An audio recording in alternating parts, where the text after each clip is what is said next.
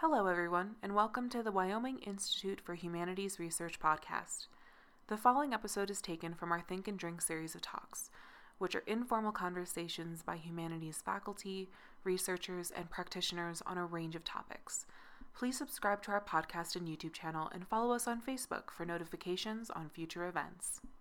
Welcome, everyone, to the Wyoming Institute for Humanities Research Think and Drink series of virtual talks uh, we hope you are all as well and healthy as any of us can possibly be, given the truly crazy world in which we live at the moment. Uh, I'm Scott Hinkle. I'm the director of the Wyoming Institute for Humanities Research, and I'm so happy to welcome you to tonight's Think and Drink, the topic of which is pandemics in historical perspective. So I'm so happy to introduce Dr. Melissa Morris who is assistant professor of history and American studies here at the University of Wyoming and a member of the Humanities Research Institute steering committee, uh, who will be our moderator tonight and who will introduce our speakers. So please welcome me. Thank you, Scott, and thank you to all of our panelists for agreeing to participate, who I know are in later time zones. So thank you for sticking with us. And of course, to all of you out there um, tuning in in some form or another. I'm just going to do a, a, brief introduction to our panelists and then I'll let them each talk for um, a couple minutes more about how their work intersects with our theme tonight. Um, so um, first we have Michael Christopher Low, who is an assistant professor of history at Iowa State University and he is the author of Imperial Mecca, or um, Ottoman Arabia and the Indian Ocean Hajj, which is due out from Columbia University Press in September. Exciting. Um, next, we have Elise Mitchell, who's a PhD candidate in history at New York University, and her work focuses on slavery and medicine from about 1500 to 1800. She is the author of a recent piece on um, perhaps what what earlier pandemics can teach us about our current crisis that appeared in the Atlantic magazine. Um, and um, third up, we have Jacob Steere-Williams, who's an associate professor of history at the College of Charleston. He specializes in the history of science, medicine, disease and is working on um, a book that examines scientific attitudes and cultural constructions of um, typhoid fever in the 19th century. And he's also um, an editor of the, the Journal of the Journal of the History of Medicine and Allied Sciences. So I will um, hand it over to them to offer kind of a, a brief, uh, perhaps a little bit more of an overview of their work and how it intersects with our theme here tonight and we can just go in the order that I introduced you, I suppose, if that works. Okay. Thank you for having us. Um, so my work uh, centers around cholera and plague in the late 19th and early 20th century. Um, as an Ottomanist and an Arabist, um, I focused on primarily the pilgrimage to Mecca um, sort of looking at the ways in which sort of the ecological fallout of British colonialism uh, in India and the Indian Ocean uh, impacted the Ottoman Empire and the broader Middle East, and of course, uh, really spilled over and became a truly global issue uh, in the late 19th century. Um, eh, also, my work has sort of spun off uh, in a couple of different directions, but most notably, I've written some about desalination technology, which started to be used as one of the solutions um, to this problem related to the Hajj. Of course, um, today in the Arabian Peninsula, desalinated water uh, is sort of uh, uh you know, sort of the, the wellspring uh, of life in the peninsula. So that's sort of the second uh, project that sprang out of this initial pandemic work that I was doing. Okay, thank you so much for having us. Um, so yeah, my work focuses most broadly on um, the intersections of slavery and the slave trade and medicine in the early modern Americas.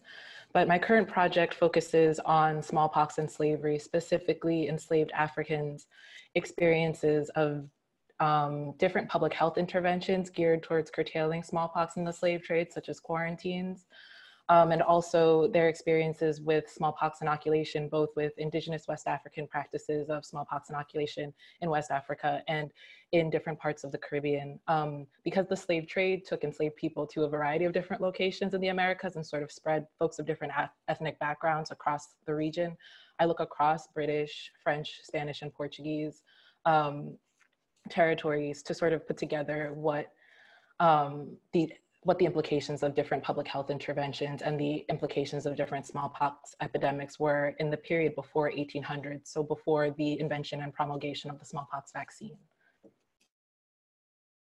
Thanks, y'all.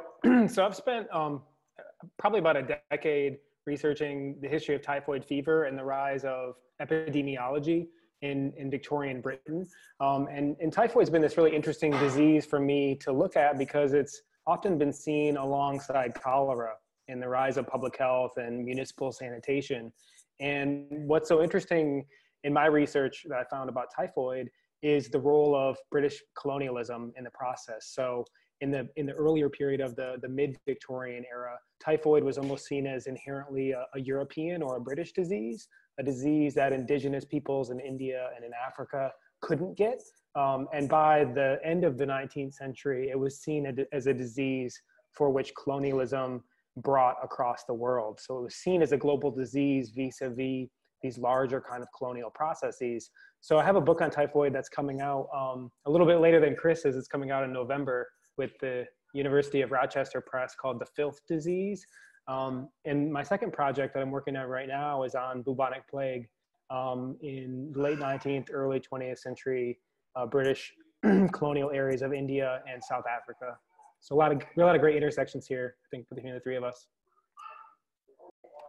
Yeah, I agree. So um, a couple of you have kind of started to touch upon this, but just as a broad opening question, I thought I'd ask, um, you know, what parallels do you see between your own time period? Of course, being careful historians, as we all are, but um, between you know your own time period that you study and maybe some things that are happening today.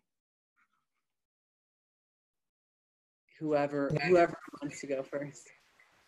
So i'll i'll jump in and, and take a stab at that one. Um, one of the things that has struck me in the last few weeks is really the parallel about testing. Um, and for cholera uh, really cholera leaps onto the global stage when I mean, you start to get outbreaks moving from uh, the endemic sink uh, of the Ganges Delta uh, in the 1820s and 1830s, but certainly by the 1860s, cholera is on the, the sort of global radar and is impacting uh, not only India, the Middle East, Europe, but also making its way all the way uh, to, to North America. And one of the things that I think is interesting is really from uh, this, these early periods, 1830s through the 1880s and 90s, is that everyone was flying blind. No one understood the bacteriology, no one understood uh, the etiology, really how cholera works and, and spreads. And so for the better part of, you know, three decades uh, in the sort of middle part of, of my work, uh, you have a British empire that obstinately denies that India is the source of cholera. Um, and you have a sort of beleaguered Ottoman Empire who's really following the best medical advice, uh, this sort of current medical advice of Europe and following the developments of people like Robert Koch and Pasteur. Um, and yet they're being blamed uh, by the British Empire, saying that uh, you know Mecca is the font of, of cholera and not India. And so this blame game internationally and lack of clarity about how the disease works is strikingly similar to me. Yeah, I'll jump in next um, and say, um, in a similar way, the, the flying blind aspect is, is pretty similar to some of the early outbreaks that I study. Um, around 500 years ago, the Americas saw their first documented smallpox outbreak um, in the 1519, early 1520s. And at that time, smallpox was a novel virus, similar to how the coronavirus is a novel virus globally. Um, so folks, Native Americans had a variety of different um, medical practices that might have been helpful for the disease, but they didn't have experience with that disease specifically prior to this. So I think the sort of sense of being in uncharted territory and not having a vaccine or any kind of a medical practice or having to sort of figure out along the way the medical practices that would be most effective is one similarity. But then the other one um, which is which is heartbreaking, but also expected is the demographics of who's being most affected by this disease. Um, the racial demographics around Black people dying of the disease at much higher rates than other communities and being affected much more so, as well as the um, devastating impact that it's having on Native American communities in the US as well as abroad. Um, is very, very, very similar to the outbreaks that I study. And that has everything to do with the way that um, labor is performed in America, the way that um, the kind of socioeconomic disparities that we have, as well as the under-resourcing of different communities that put them at further risk for contracting this disease. Um, and the fact that there was not a conscious effort early on to um, make any kind of public health interventions that were directed at preserving the lives of Native and um, and Black people in the U.S. And then now, and like looking at that in the past, where a lot of times Black and Native people were paying the costs of mitigation in different colonial public health strategies. There's definitely a lineage there um, that's worth that's worth acknowledging. So I would say that those are probably the two greatest similarities that I've seen. Definitely. Thank, thank you both so much. And yeah, just to just to dovetail with uh, you know how my work, work intersects with with a couple of the themes that that we've just heard from. So one, I think this this question um, that Chris brought up about internationalism um, is super interesting in how it parallels. You know, there's there's this interesting phenomenon that happens um, from 1851 of the rise of these international sanitary conferences of European nations plus Turkey um, coming together um, starting in 1851 in Paris, trying to think about the spread of cholera, the spread of yellow fever, and the spread of plague, and, and thinking about measures of quarantine and, and diplomacy and, and global politics. Um, and what's so fascinating, if you, if you look at those international sanitary conferences, is one, how much uncertainty there is, like Chris mentioned, um, and two, that even when they vote on issues and try to come up with global regulations, once those diplomats and the doctors come back to their home countries, they don't often get followed or put in place anyway, right? So there's this super interesting, I think, acknowledgement from the mid 19th century that internationalism as a kind of response to pandemics is something that is a positive sort of public good. But then putting into practice is is constrained um, from that period right? It's constrained by local politics. It's constrained by issues of race and labor um, certainly. Um, so that's sort of definitely one theme that I've that I see resonate in my work too. You know, and this other one um, that that Elise brings up about labor um, and the the uneven ways in which anti-pandemic practices um, get spread out unevenly, uh, particularly via via race. Um, I mean, that's something that's the focus of my current project on bubonic plague in South Africa and in India. And if you look at the anti-plague practices in those colonial locations, what you see is indigenous peoples in India and in Africa being blamed, especially for the spread of plague, as being har- harbingers of plague, but then also doing the anti-plague work, like the everyday work of using disinfectants, of of tearing down houses, of using dangerous chemicals. Um, and so you see, I think you see that um, being parallel today too, of of in spite of the fact that we have these stay in stay in you know shelter in place quarantine measures there's real on the ground labor happening right now too and that's affecting people disproportionately in this country and around the world i want to pick off pick up off on this note of like how how diseases are fought or or you know methods effective or otherwise at combating disease that you've introduced with this sort of um, you know 1851 on meeting. Um, are there other what you know what other ideas are circulating in your in your projects about how to fight disease or you know where diseases come from one of the things that emerges in my work is uh, again sort of uh, uh, jacob mentions internationalism um, and one of the big themes in my work uh, is that the ottoman empire takes internationalism quite seriously they want to be viewed as a, a, a sort of a power player in Europe and be taken uh, seriously and, and, have their sovereignty protected under international law. And so they really sort of try to play the game of internationalism, whereas the British are sort of the, the uh, the big bad in this story, and sort of a weak internationalism can't restrain British free trade, which refuses to be caught in any international legal agreements uh, which force them to quarantine or force them to restrict uh, labor mobility or pilgrimage mobility um, in my case. And this becomes a real uh, stumbling block uh, for effective controls. There were certainly times when it would have been uh, appropriate to restrict uh, uh, mobility, whether it be European traders, Muslim pilgrims, or labor migrants. Um, but either for free trade or for fear of backlash among their subjects, they often refuse to do so. Um, so gosh, that's such a tough question for um, an early modernist to unpack because people had very different ideas about what diseases were and, and what their significance was in the period that I studied um, than we do now. Um, so for smallpox, um, I guess I'd say like the most obvious question that I often get, get asked is um, whether or not the disease was racialized. And for the period that I study, it wasn't. Um, Europeans and Africans, um, as well as Native people, all recognize that this was a disease that almost anyone could contract, especially if they hadn't had it before, um, from pretty early on. And of course, folks from different cultural backgrounds ascribe different meanings to it. Sometimes those meanings had spiritual or religious connotations. Sometimes they had even geopolitical connotations or trade connotations. Um, for enslaved Africans in West Africa, as well as in the Americas, many of many of them um, practice smallpox inoculation or a sort of rudimentary form of, of immunization that was um, involved taking pus from one person's pustule and putting it into an incision on another person, um, specifically usually performed on children. Um, and for Europeans, Western Europeans were not really familiar with any form of immunization practices until the early 18th century. Um, it was a big part of Eastern medicine in East Asia, as well as in um, Turkey, much of the Near East, much of the Middle East.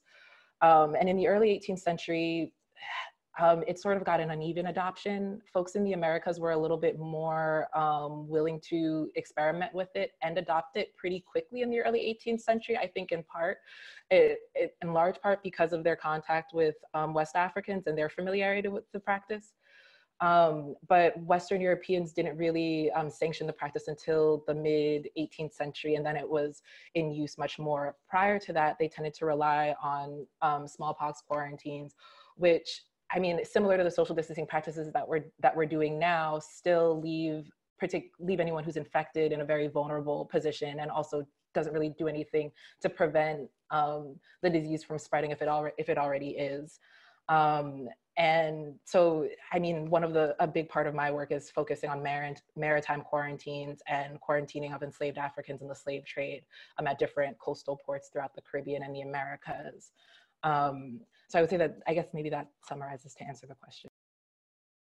And that's that's really interesting too, Elise that, that you that you talk about the ways in which you know race impacted um, discussions about about about slavery, right, and smallpox. But at the same time, like there's yellow fever happening here too, which is pathologized and racialized in very different ways than smallpox, right? So I think that's that's super interesting to bring up. Um, if I try to think through what's what's happening in the late 19th century um, with bubonic plague, for example, in, in India and in South Africa, and you think about some of these questions of dis- differential blame, xenophobia, and and, and labor.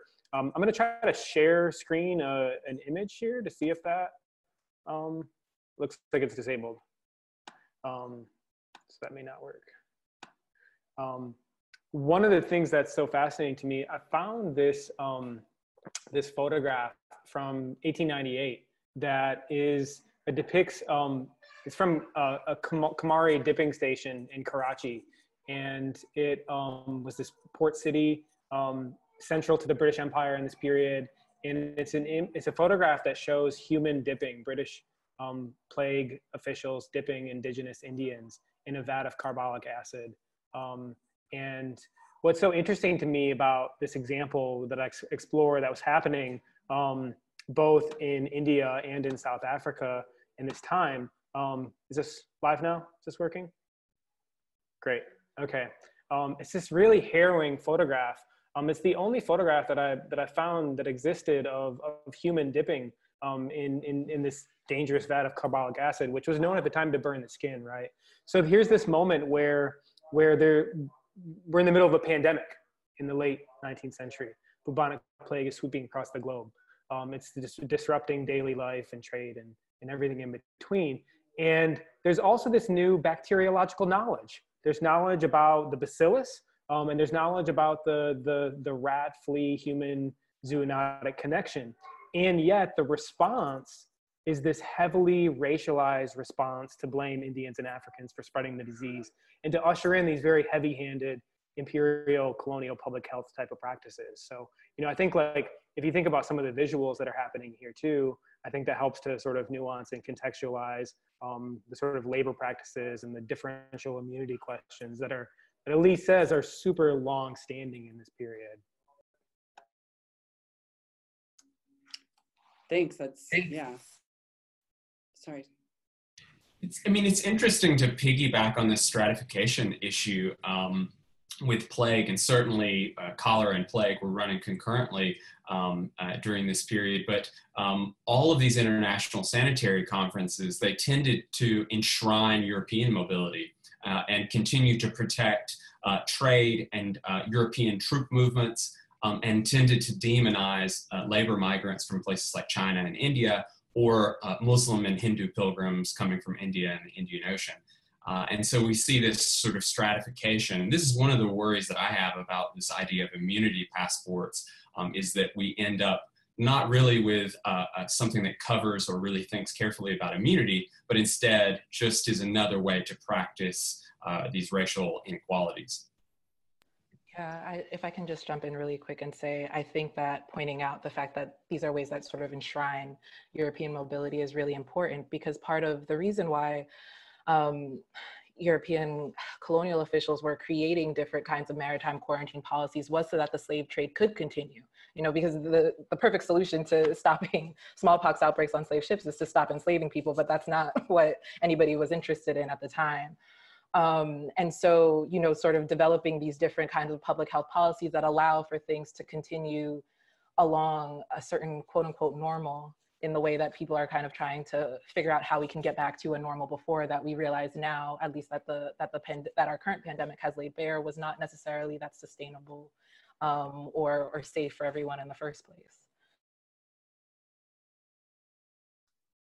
yeah i'm i'm glad that this question of immunity came up because it's obviously something people are talking about so much now like how do you prove immunity?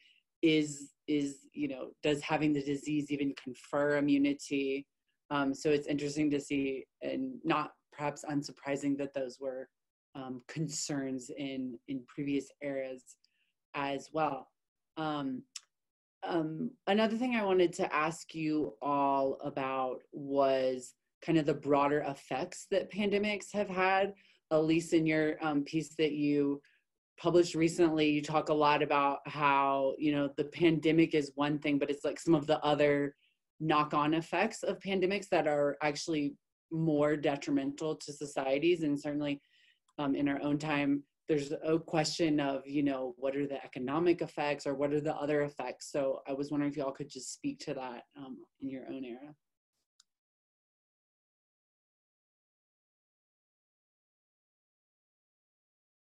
Okay, I, I can jump. Oh, sorry.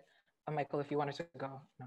Okay, I'll, I'll jump in. Um, so yeah, in the piece I talk about how um, for the smallpox outbreaks that I study, if they spiraled out into epi epidemics, oftentimes um, they were preceded by famine um, because you know so many of the people who were part of the laboring classes, whether they were enslaved or other bound laborers, were often the ones who were most impacted. So were either unable to work or they many too many people perished for them to be able to work. A lot of times densely populated urban spaces that were devastated by outbreaks um, there are several examples that i've read where they say where like the colonial officials report that some households were left without a living soul. So massive depopulation and then an end to different aspects of, of social and cultural and spiritual life was often a big thing. I mean since i'm working in the early modern period and focus a lot on um, Iberian and, and French colonization, you know, the Catholic Church is a big part of that. So a lot of times people were lamenting the end of religious ceremonies, the fact that people died or were buried without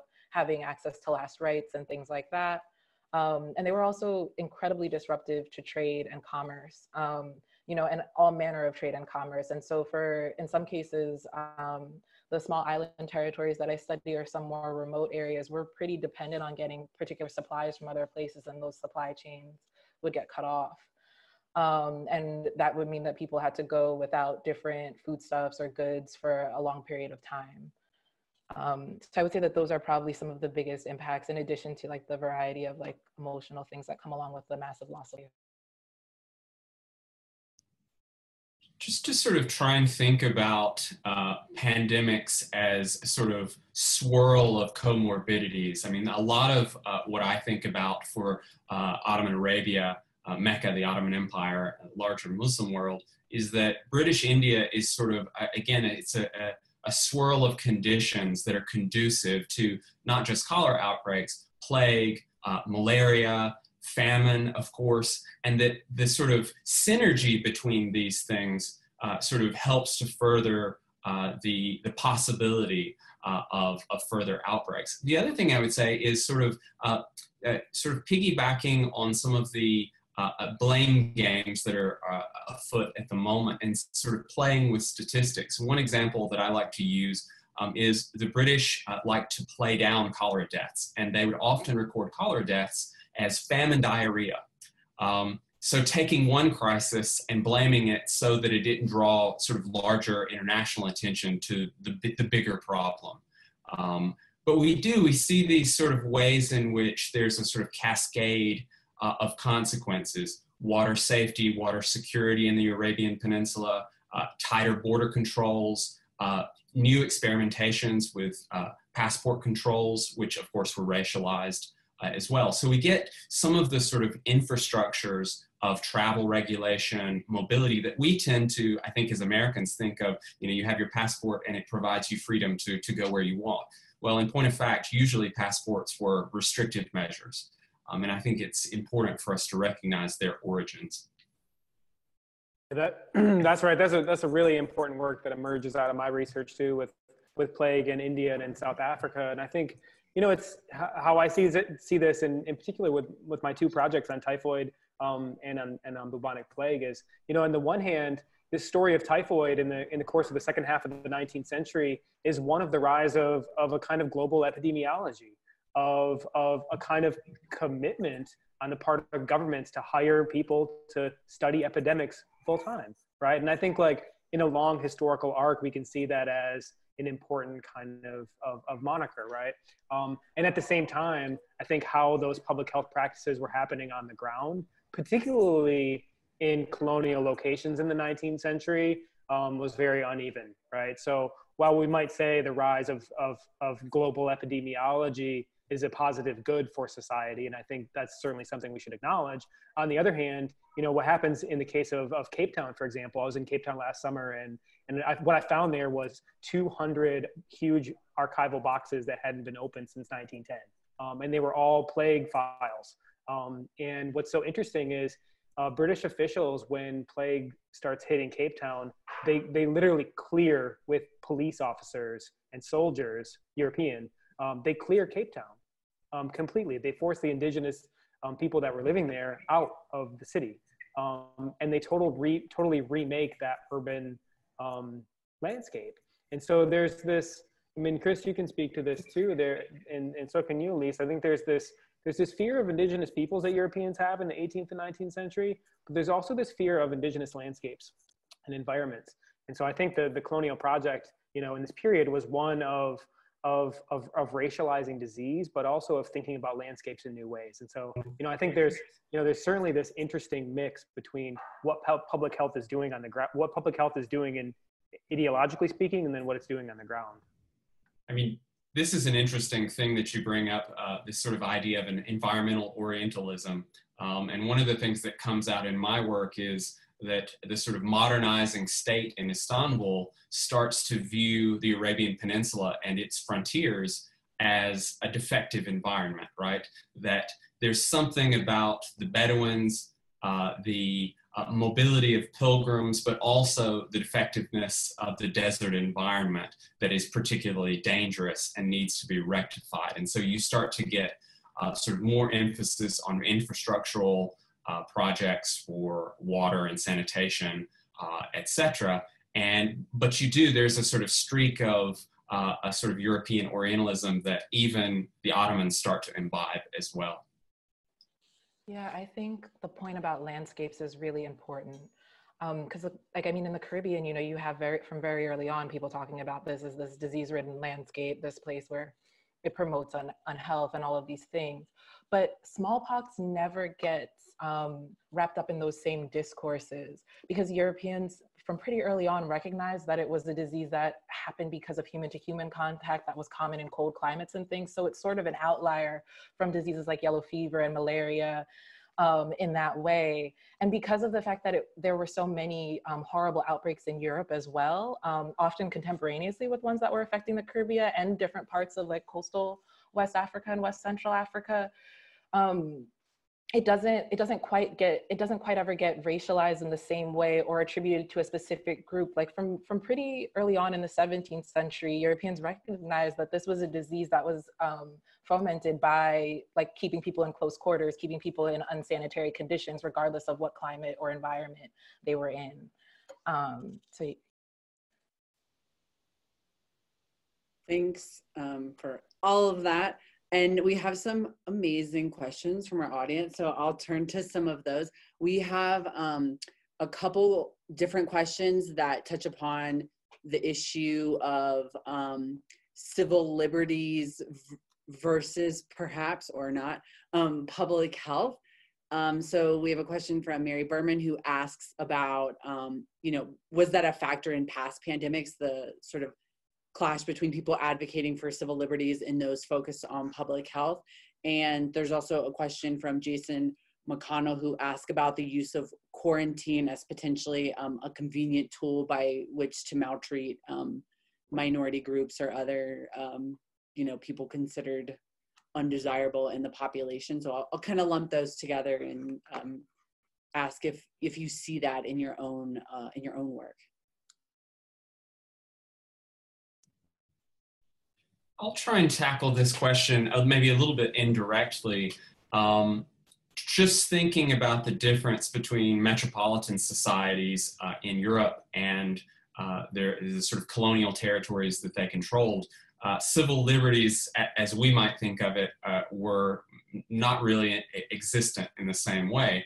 Um, but one of the things that crops up in my work uh, is the sort of deal that is struck um, after the Great Rebellion in 1857-58 in India. And one of the sort of key ideas that is enshrined uh, is that uh, missionary activity would be frowned upon and that Hindus and Muslims and other uh, religious groups in India would be given uh, religious freedom, uh, however narrowly defined, right? So this, uh, this idea made it very difficult to restrict mobility that had anything to do uh, with religion. In my case, writing about the pilgrimage to Mecca, the Hajj, um, the colonial state was terrified uh, to do anything that would be seen by the uh, sort of Muslim uh, population uh, as a sort of reneging on this basic agreement.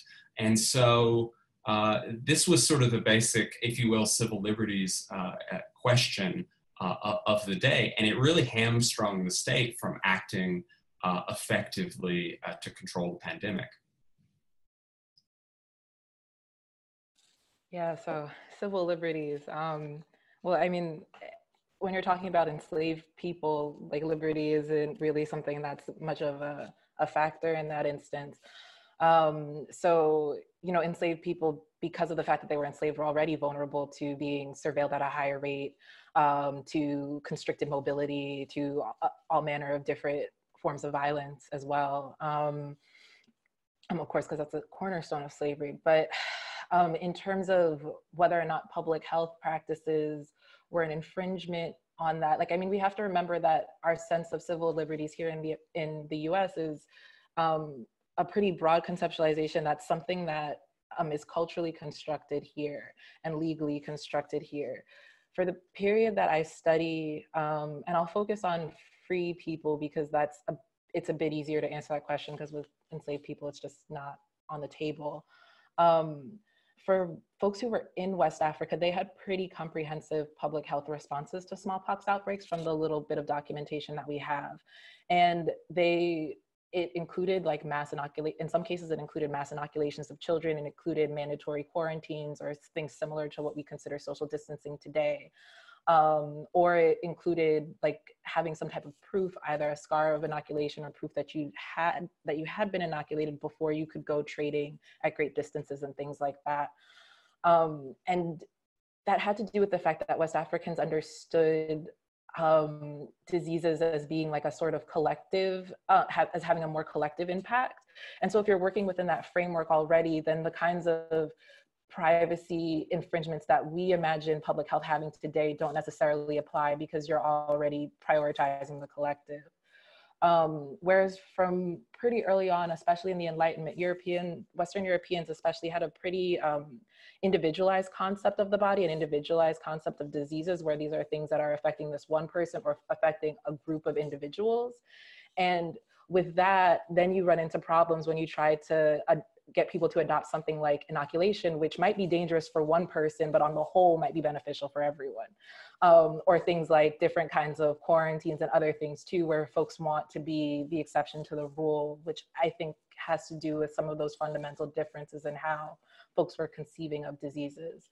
And then in terms of quarantines, were they um, were they exploited? Absolutely. I mean, unfortunately, some of the examples that I have include um, enslaved women becoming victims of sexual violence. Um, during quarantines, people would use quarantines sometimes or use fabricate smallpox epidemics as um, an excuse to throw rebellious enslaved people overboard during voyages. Like, I mean, many of the descriptions are really are really terrifying. So, of, of course, um, European enslavers often use these um, quarantines as opportunities to exploit enslaved people further. Um, and I mean, the impact of sort of sending folks to these different places um, over and over again for, for sometimes cyclical quarantines meant that it was incredibly disorienting for enslaved people, which whether wittingly or unwittingly definitely contributed to the kind of like practices of mastery that folks were trying to inscribe in the Caribbean in the early modern period. Yeah, I see a lot of the same dovetailing um, in my research too. So, you know, um, on this issue that Elise brings up, I too have seen, you know, when British colonial officials in in in in in, in the Cape Colony, they remove indigenous Africans to these camps. They're they're just these makeshift camps um, where they're forced to live. Um, they're thrown out of their houses in in more urban centers um, their houses are destroyed, their belongings are destroyed, their bodies physically are, are disinfected with, with chemicals, chemicals that are imported from Europe, um, which is sort of interesting kind of technology transfer of colonialism as well. Um, also seen um, in, in, in the archival records there, numerous instances of British officials raping indigenous women in these camps, um, and other sorts of infringements upon upon the body of colonized people in very overt and direct ways, right? The other issue, um, I think what's interesting here is, is how much pushback there was too, um, that I see in the records of uh, requests by indigenous Africans for the unequal treatment that they, that they were um, being had through, you know, through train travel, through um, their belongings being destroyed. I mean, there's petition after petition after petition that show up in the, in the plague records of South Africa that show a kind of resistance to these measures as well. Um, the other measure, the other uh, question uh, that was asked here um, you know, about civil liberties is really interesting um, with how it relates to my work on typhoid fever. You know, some of the audience will will undoubtedly know, you know, one of the classic cases in the history of public health is typhoid Mary in early 20th century America, right? And what's so fascinating to me after having studied um, typhoid for you know over a decade is how uh, Mary Mallon wasn't the first asymptomatic carrier of typhoid. Um, she wasn't even the first recognized um, there's this long history stretching back to the mid 19th century of health officials trying to locate what they called the index case um, for the you know a, a, an individual who started an, an epidemic um, and oftentimes that was um, people that were already socially maligned um, in Europe, um, in European locations or, or in colonial locations. So, you know, there's this longer historical arc here of infringement on civil liberties is happening too.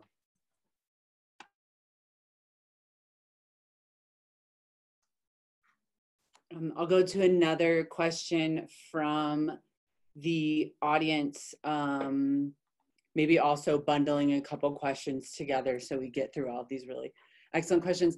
Um, so first we have um, a question from Keith Plymers about, um, it says in 1794, Richard Allen and Absalom Jones were two Black Philadelphians who helped lead their community's response to the outbreak, wrote to try to combat ideas about Black immunity, which is something that came up with the coronavirus as well. Um, and he's wondering if the panelists can comment on ideas about racialized immunities or vulnerability. And I also um, going to pair that with this question from Donald O'Toole about um, an enslaved person um, who helped, um, who was owned, I appreciate the air quotes, by Cotton Mather, um, and who helped um, explain, you know, how deliberate infection with smallpox could help increase, you know, resistance to that, and whether whether there was an awareness that that was um, you know that that knowledge came from an enslaved person. And personally i'm interested in indigenous and african knowledge generally. So um, so i'll kind of let you two let you three um, answer those two together um, okay so my sense from those questions is that they're about like how um, I guess with those examples, how, how free and enslaved um, Africans in the Americas were responding to these outbreaks. Um, and I, I can start with the one uh, around Cotton Mather first. So um, Cotton Mather called that enslaved man Onesimus. He was a member of a group that the English called the Coromantee, but it's mainly Akan speaking people from the um, Gold Coast area, so what's now Ghana. Um, and he wasn't the only person to tell Europeans about West African forms of smallpox inoculation. Um, there are documents that might even predate that one of um, free people of African descent and also people of European descent in places like Saint-Domingue, what's now Haiti, describing being inoculated by West Africans who um, were familiar with the practice and continued the practice in the Americas.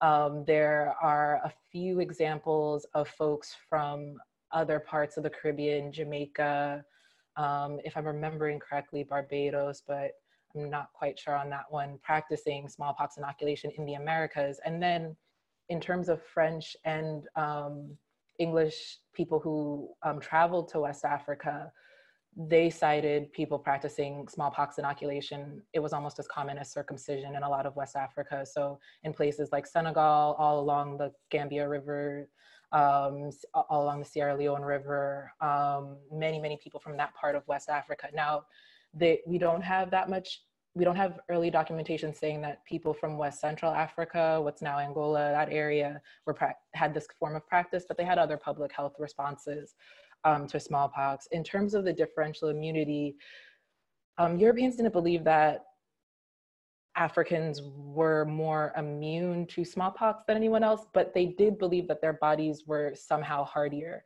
um, and somehow more resistant to diseases and therefore able to be subjected to harsh labor or be able to sub be subjected to harsh smallpox experiments. Um, there's a few folks, John Quier um, is, is one of the more notorious ones who um, did some pretty some pretty horrible experiments on enslaved Africans with um, combining smallpox inoculation and a variety of purgatives and things in the late 18th century. Um, so because of because they had this belief that Africans could somehow withstand harsher treatments or um, um, would experience a less severe form of the disease, they didn't give them the same quality of care that they provided Europeans. Um, and once um, Europeans adopt formally adopted smallpox inoculation, they were willing to inoculate mm, um, enslaved Africans who were in physical conditions that they would have decided they wouldn't inoculate a European person under. So if they already had another disease, if they if it was someone who was pregnant, if it was someone who um, was a very young infant, things like that, um, and enslaved people, you know, there are a number of examples. Um, Sasha Turner, a historian of, of um, reproductive medicine in, in Jamaica, has a really good book, Contested Bodies, where she talks about instances where enslaved mothers um, tried to withhold their children from being inoculated because they were too young. Um, and then you also have examples of um, people of African descent in places like Venezuela, where they continue to practice smallpox inoculation despite the Spanish colonial government's attempts to regulate the practice in the 1770s. Um, you have a few European observers who say we've seen inoculation practice amongst these like free people of color without the presence of any physician. So um, folks were definitely doing things um, to try to mitigate the disease. And I mean, once you get into the 19th century, because there's a much more dense um, documentary record and far more free people of African descent, you have a, a lot more examples of people, especially folks who were free in, in northern um, states, writing to advocate for better treatment of enslaved Africans in the South and access to small to the smallpox vaccine once that came out as well. But access under conditions that would actually promote health, not under conditions that might cause them to die or have an adverse reaction to it.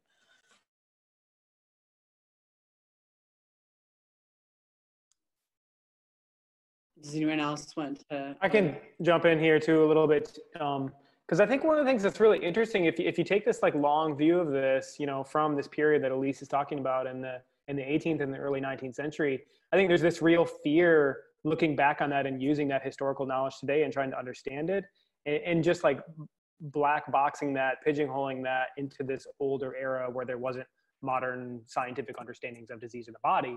But if you if you speed it up into the late 19th, early 20th century, when there's uh, uh, this new science of bacteriology, this new knowledge of the micro uh, microorganism, you know, ro- microorganisms' role in, in spreading disease as a causative organism, there's still, in some ways, there's a sort of redoubling of of ideas of differential immunity, right? There's there's you know, in spite of uh, new bacteriology and epidemiology, these racial theories persist and in some ways they become even stronger.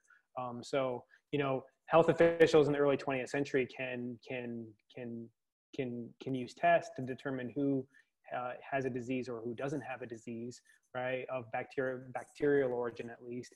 Um, but at the same time, they're still different, they're still thinking about uh, uh, uh racialized ideas about who is more susceptible, right, or who is uh, who is at, at, at fault is, spreading disease?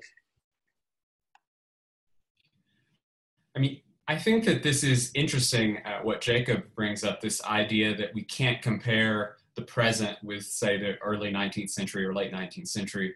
Um, in many respects, these sort of racial ideologies rear their heads uh, in, in these moments, right? Um, my colleague from Columbia now at uh, Villanova, Andy Liu, um, has written some wonderful things uh, in the popular press recently uh, about a sort of fear of East Asians, um, ways in which the West refused to um, essentially look at the examples that were put forward by uh, perhaps China is a little bit problematic, but especially South Korea, Japan, Singapore, and refused to really follow the examples of social distancing and particularly mask wearing uh, early on in the pandemic.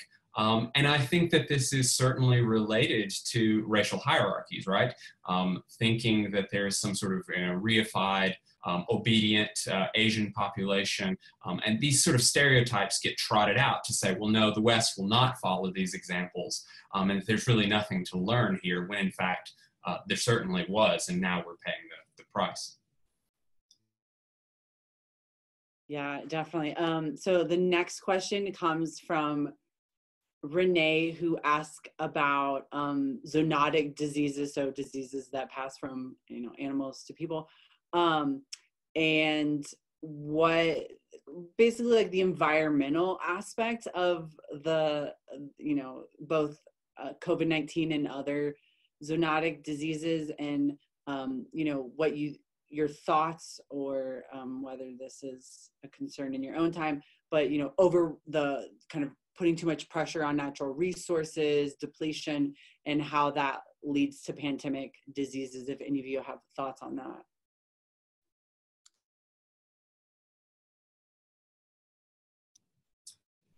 So I teach a global environmental uh, history course, and zoonotic spillovers uh, is certainly a, big part of what we do in that course. Um, and obviously, this this semester uh, has been sort of a case study in for my students. Uh, early on in the semester, we talked about that uh, as the pandemic was unfolding. And I think that my points were brought home maybe a little, little too well this semester. Um, but I think it's interesting. Um, there are ways in which, whether we're talking about SARS and the civet, uh, or COVID and bats, or MERS, the Middle East Respiratory Syndrome, and camels, um, animals have become scapegoats, right? Wet markets have become scapegoats. Um, when in fact this is a, a, a, sign and symptom of the Anthropocene or the Great Acceleration or the Capitalocene, depending on your uh, sort of ideological perspective on how you want to think about uh, climate change and our current predicament. Um, but this is fundamentally a human problem of uh, sort of using cheap resources, cheap land, and encroaching on uh, animal, previously undisturbed animal habitats, or industrializing our interactions uh, with animals and sort of placing human populations, industrial animal husbandry, uh, farming practices, and wild animal populations in very close proximity. Um, but this is fundamentally a human problem, not an animal problem, uh, regardless of what the popular press might say. Yeah, that's really interesting, and and I think um, just to jump off that a little bit, you know, if you if you take this moment, um, at least with the story of in the history of bubonic plague, when when the rat was first um, acknowledged to play some kind of role in the spread of plague in the late 1890s, um, some of the, the the early epidemiological maps that British colonial officials produce in South Africa um, are are not the sort of classic John Snow cholera spot maps of either cases of sick individuals or dead individuals they're actually maps that are epidemiological spot maps of rats. So they, they're, they're mapping rats on the urban landscape to try to understand the spread of, of the animal because it, as you said, Chris, becomes this kind of scapegoat for, for a whole set of, I think, issues, one of which um, is, is race, right? Because those maps, they mapped literally onto that urban landscape, but they also mapped onto uh, the houses of, of indigenous peoples. Um, and I think the field of, of human animal diseases um, and its history um, is, a, is a burgeoning one um, right now, and one that I would highly encourage you know anybody that's interested in that at all um, to look at the sort of period in the late 19th, early 20th century when there's this flourishing of, of this new kind of zoonotic research that's happening um, from people trained in bacteriology that, that's really understudied. Um, yeah, I mean, like this one, this one's a tough one um, for me to answer from my own research. Um, but I think, I think, like, thank you for both of your answers, Michael and Jay, because because they're helpful for me as I'm thinking about this. I mean, like the first um, vaccine, it's called a vaccine because it comes from cowpox, which is not the same as smallpox, but can produce a temporary immunity to smallpox, and that's something that was um, pretty familiar to different rural communities who who had close interactions with cows but the idea around the reason why it became effective was because it sort of was a way to control the spread of the disease and control immunity. So I think the nature of humans' contact with animals really shapes the way that those kinds of diseases can become something that's either harmful or helpful for a community. Um, and I think that that kind of gets back to the question um, that Jacob just touched on around the different kinds of like social inequities and the ways in which race intersects with this in a context where people are actually like, you know, where where physicians and scientists are are really invested and, and a wider society is really invested in protecting folks as they come into contact with these diseases. Those diseases can lead to the production of knowledge that might produce a cure for something or produce some type of remedy. But in a context where folks are not investing in those things either because they can't or, be, or because for political or social reasons they're choosing not to then you end up with a situation where you might have it spiral out into a pandemic. Um,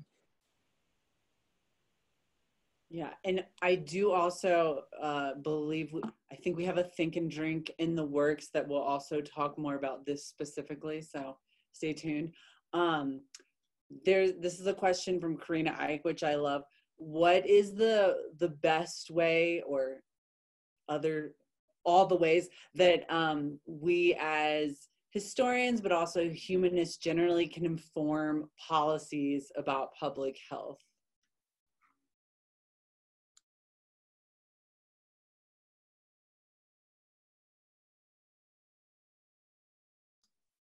Kind of a tall order, but if you want to just share your thoughts. you know, I mean, I think um, I, I, actually try to think about this a lot. Um, you know, both in, in in a pandemic moment like this, and you know, I've written a, a handful of op-eds for our newspaper in Charleston, the Post and Courier, and trying to you know contextualize and have a piece that aired on CNN last week um, on on pandemics and, and, the use of disinfectants in their long history. Um, and I think one of the things that that that historians and, and humanists more broadly can do is to try to use our expertise to to sort of complicate some of the big narratives, um, the narratives of scientific progress, um, the narratives of you know we have this problem, right? There's this idea out there, I think, in the in the in the broader society that you know this sort of worked like this in the past and it can work like this now. That there's this unsolvable mystery, right? Diseases often get likened to these sort of mystery stories, to where there's this problem. It just it just needs the right sort of know-how to get fixed, and then it if we just have the right scientific breakthrough, we can solve this problem. And I think, you know, any sort of story of, of the history of disease is abundantly clear that it hasn't worked that way in the past. Um, and that it probably won't work that way now. So I think the more we can complicate those heroic narratives, the more we can help people to try to navigate um, what are the gray areas and the more complicated areas and the, areas of inequality. You know, one of the things that I think has been so interesting for you know, for me as a historian of, of epidemic disease is how much play um, the Spanish flu has gotten in the media um, lately as a way to try to understand the moment that we're in now. And, and I totally get it. It was the last big, you know, American pandemic to happen and this, this really important global um, pandemic to happen across the world. And, and I think like, you know, having cities all across America quarantined in 1918 and, and some in early 1919 provides a kind of salient lesson for us. But I also think there's been a lot of a way in which that story has been been reduced to a kind of not very complicated story um, and a kind of heroic story that you know the kind of things that we have been talking about in the last hour i think are much more difficult to try to throw into how they easily map onto our experience right now with covid but i think in a way that that makes them more valuable I'd like to jump in here and, and, and again sort of make a, a pitch for environmental history um, our current moment uh, is quite different. And I think Jacob brings up a good point, right? That these sort of one to one comparisons, I've seen lots of stories uh, in popular media about uh, the Spanish flu or even cholera. Um, but we're living in a quite uh, a different moment, right? Uh, certainly, the 19th century, we could think of it as a sort of globalization uh, with steam and telegraph connectivity. But the level of connectivity uh, the speed of travel, um, the density of our population, and all of these sort of accumulated uh, degradations of the environment that we collectively think of as a great acceleration or the Anthropocene put us in a quite different spot um, than we were in the 19th century. And I think trying to sort of piece this together and think of this really as the canary in the coal mine is sort of one small data point in a much, much larger picture um, and I think that some of these 19th century comparisons don't really do service to this. I mean, I also like what Jacob was saying too about this sort of heroic, uh, uh, uh, great man theory of medicine, right? That there's a, a Dr. Fauci out there somewhere who's going to come up with the cure and save us all from this. Um, when in point of fact, these are sort of generally slow rolling uh, uh, efforts um, and we're very likely to sort of see very similar things happening in the future. I really like, I believe it was Alfred Crosby, and I'll butcher the quote, but um, he, he said, you know, there's the 19th century and then there's the 20th century, and we have all of these uh, wonderful advances, a fallen mortality, uh, expanding life expectancies, etc. And uh, he was asked, what happens after the 20th century? Uh, it's not the 21st century, you go back to the 19th century. Um, those gains that we've made in some respects are illusory. Um, antibiotics, uh, advances in bacteriology, virology, etc. Um, they're not enough to keep pace with the changes that we're making to our wider environment. Um, and to really sort of only have a conversation about public health, I think puts us at a, a big disservice. And a second way that I'd like to maybe address this question about how we can interject ourselves into sort of uh, the sort of the public discourse um, is to really uh, think about calling balls and strikes. Um, so my work on the pilgrimage to Mecca Um, I'm seeing lots of stories about the impending, you know, Hajj season is coming up in late July, uh, early August. Uh, pilgrims have been banned from making Umrah, which is you know going to Mecca and Medina outside of Hajj season. Um, and Saudi Arabia has already put some quite strict controls on travel to, to Mecca and Medina. Um, but one of the things that happened a couple of months ago was that the Saudis started to float uh, uh, kind of a trial balloon that they would ultimately have to postpone or cancel uh, the pilgrimage this year.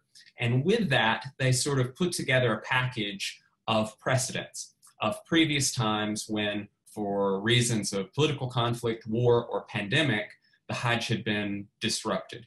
Um, interestingly, all of their examples come from the seventh century all the way up to the uh, invasion of Napoleon uh, in, in Egypt in 1798. And there's no mention of the 19th century, no mention of the colonial interventions with cholera and plague, um, and uh, Ottoman developments of public health, and really a period in which colonial powers uh, sort of reached into the Arabian Peninsula and regulated the pilgrimage to Mecca, really the most sacred event uh, in, in, the faith. And so we see a, a sort of um, reluctance to come to terms with that history in the sort of talking points that they put out. But interestingly, most Western observers who have run op eds about the Hajj being postponed or its potential have taken those Saudi talking points uh, generally without, I suspect, without reading the original uh, Arabic communications and just digested all of that information without checking. And there are lots of errors um, that have been imported really into our sort of uh, understanding of this uh, in the last couple of weeks. So I spent some time uh, working on a piece to really call balls and strikes on this and sort of uh, you know adjudicate what's going on in the press. And I think that's one role where we can have an impact uh, is to come behind and really correct the record uh, when journalists uh, make some of these mistakes. Um, yeah, so I mean, I think that I think that humanists definitely have a role to play in this period across the board. Um, and I want to echo both Michael and Jacob's comments around it's never a one-to-one comparison. Um, there's no place where that's more true than with the period that I study, which is so much earlier when people were working with completely different ideas about how medicine and, and disease worked. Um, but I think one of the things that, that you can do with looking, with sort of taking a long view is thinking about um, some different social conditions that produce epidemics that enable epidemics to spread. Um, so like for my research, I've, I've, had to put together a database of around 500 different smallpox outbreaks from, from 15 in 19 all the way through to, to like around 1803. And the commonalities there, I mean, many of them occurred on slave ships, many of them occurred in situations where enslaved people were in very densely populated areas. So, you know, when we heard that COVID was spreading, some of my first concerns were about homeless populations, were about people who are living in urban areas, were about people who were in prisons and detention centers. Um, while that's not the same thing as, as slavery or being held in the slave ship or at a quarantine location, that kind of forced um, um stasis and forced confinement is something that still endures in our world today. And you know, given that we're currently living through a pandemic, thinking about how we might build societies that don't include those kinds of forced confinement might be something worth considering at this point in time. Um, also looking at the staggering mortality statistics for the period that I study, I'm looking at, I'm seeing cases where enslaved people are dying at two, sometimes three times the rate of other groups. Native people are dying at tremendous rates because they can't get access to their normal practice, to their um, like different forms of medicine or, or perform the kinds of healing traditions that they would because of the disruptions that colonialism caused. Um, and so in thinking about that in our time period, as we continue to sort of, of it, to push people to perform essential labor without adequate protections and other things like that, you know, it, it, those parallels are worth are worth exploring and worth consideration. Um, and I think that humanists have a lot to lend to that conversation. But I also think that we don't necessarily have to look at past pandemics or epidemics in order to understand the ways that this one might come to bear on our lives. Um, you know, we still have an ongoing HIV pandemic around the world. Um, and, you know, the numbers are, are looking pretty bad for, for queer communities of color in many Western countries. Um, and I think the scholars who do work on that actually have a lot to lend in terms of these questions about infringements on civil liberties, in terms of contract tracing and what that does, in terms of the racial disparities, and the way that, you know, public health issues intersect with these other issues of labor exploitation, of immigration, of incarceration, of housing, of our housing crisis and things like that. Um, and I think that, so like as much as I'm, I'm delighted that, that you're talking to us and that, you know, people want want to hear from me about how it's supply shortages and things are affected. I feel like the real people to talk to are folks who do work on HIV and also disability studies scholars too. Um, you know, as I trace, as I try to trace individual enslaved people's experiences with smallpox, a lot of them, you know, end up blind or end up with other physical ailments from this. We're learning that, you know, COVID can cause people to have strokes or have other forms of disabilities. If you're somebody who's been extubated, you have a long road to recovery after that. You know, you may never fully recover from that and as this continues to spread thinking about how um, you know moving forward our policies can address those things and can do a better job of caring for folks that that have dis- different forms of disabilities and, and provide better accommodations might be something that um, it, it's certainly something that humanists could contribute to moving forward.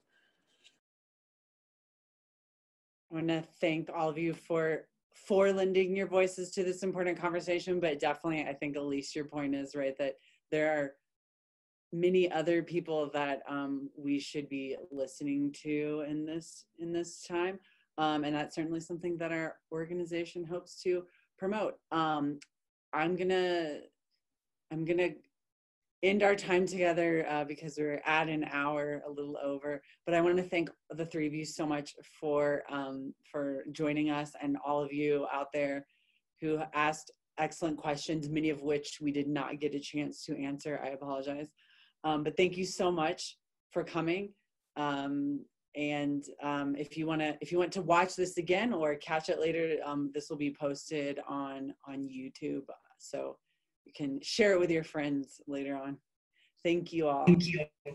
Thank you so much for having us. Yeah, thank you so much. Thanks, everyone.